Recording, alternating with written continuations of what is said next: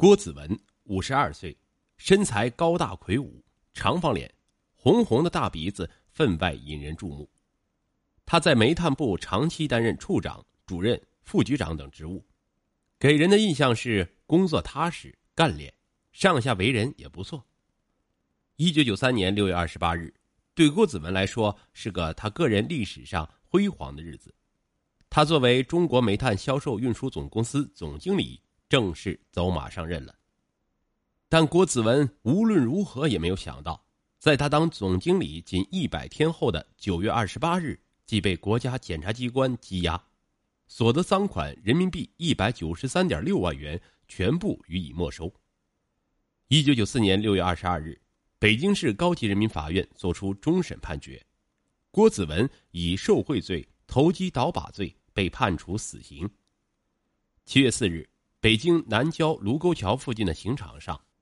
随着“砰”的一声枪响，这个贪婪的生命消失了。一九九三年九月六日，北京市东城区人民检察院在查处一起受贿案件时，从北京圣地亚广告公司经理助理吴红处发现，吴红曾为企业文化节拉来二十万元赞助款。其中有十万元是中国煤炭销售运输总公司总经理郭子文提供的。为了向郭子文表示感谢，吴红于七月五日来到郭的办公室，送上一个装有四千元人民币的信封。七月二十三日，企业文化节在人民大会堂召开新闻发布会。散会后，吴红又将郭子文叫到人少的小餐厅走廊内，将四千元人民币交给了郭。检察机关认为。郭子文先后收受八千元，属于受贿问题，当即决定通知郭子文来检察院接受调查。郭子文坐着高级轿车来到检察院，他彬彬有礼，不失国家高级干部的风度，很镇静的承认有这么一回事他说：“当时他认为收这笔钱不当，想把钱退给吴，但吴外出了。没多久，他也出差，临走时把钱交给财务处副处长了。”前几天他已经将八千元钱退给了吴红，并出示了吴红收到八千元后所写的收条。检察机关立即对其公司财务处副处长进行调查。经过做工作，财务处副处长道出了实情：郭子文从来没有交给过他八千元现金，只是前几天告诉他，如果有人问到此事，让他担待着点。同时，检察机关顺藤摸瓜，又发现吴红被检察机关传唤后。于九月八日，即向郭子文打电话说明情况。二人串供后，郭子文于十一日找到吴红，才把八千元钱退给了吴。根据以上受贿事实，检察机关请示上级以后，对郭子文又进行了立案传唤。九月三十日，对郭进行拘留；十月十日正式逮捕。在对郭子文案件的侦查中，检察机关发现，中国煤炭销售运输总公司在郭的直接安排下。多次向外单位拆借资金，转让国家拨给的外汇额度，其中疑点颇多。在传讯中，向郭子文展开了正面攻势。郭子文故作镇静，拒不承认自己有受贿问题。检察官们赴东北、去上海调查了近二十名当事人，翻阅了数不清的账目单据。郭子文的面皮被一层层的剥去。暴露出的犯罪事实令人触目惊心。一九九三年五月，郭子文在为中国新技术创业投资公司大连办事处提供五百万元资金时，向该办事处副总经理杨涛索贿五万元。一九九三年四月至六月间，为连云港镇海煤矿机械设备供应公司总经理李永记先后拆借资金五笔，共计三千四百一十万元。第二笔拆借款四百万元，在签协议前，李永记为了能顺利借款，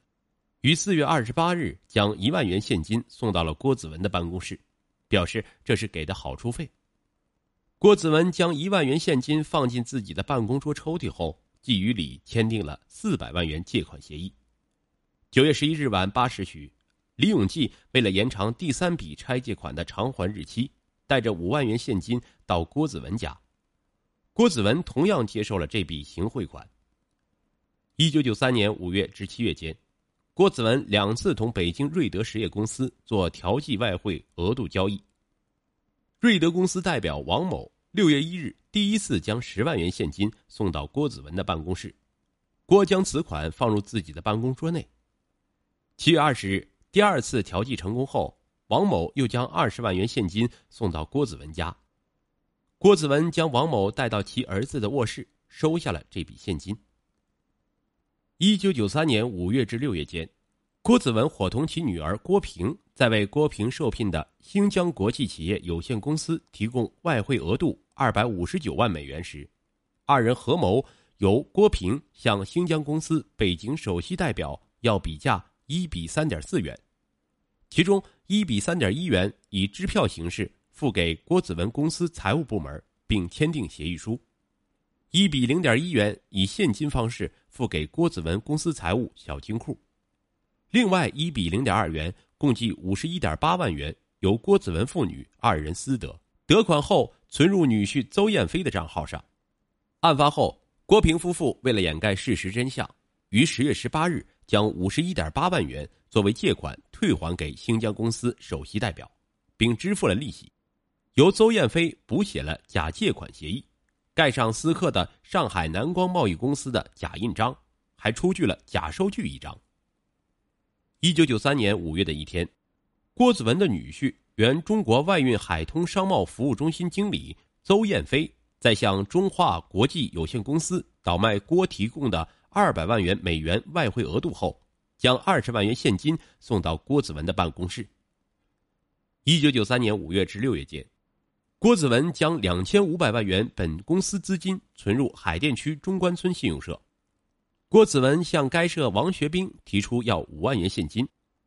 王就以自己的名字办理了五万元的存单，交到了郭子文的办公室。在短短的四五个月时间里，郭子文利用职权伙同女儿、女婿索贿受贿，大肆侵吞不义之财，总数一百九十万元之多。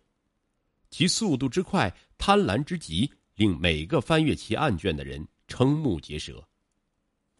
审判庭上，郭子文在人证物证面前不得不低头认罪。他交代了一次次犯罪过程，缓慢的陈述中不时发出长长的无可奈何的叹息。郭子文为什么如此疯狂的贪婪金钱呢？其最初的动因是什么呢？他对审讯人员这样说。主要是没有抵御住金钱的诱惑。过去搞行政管理工作，不直接和金钱打交道，从来也没有人直接给我送钱，顶多是送两瓶酒、拿条烟，去下面检查工作、开会，别人送些纪念品之类。商品经济拉大了人们的收入距离，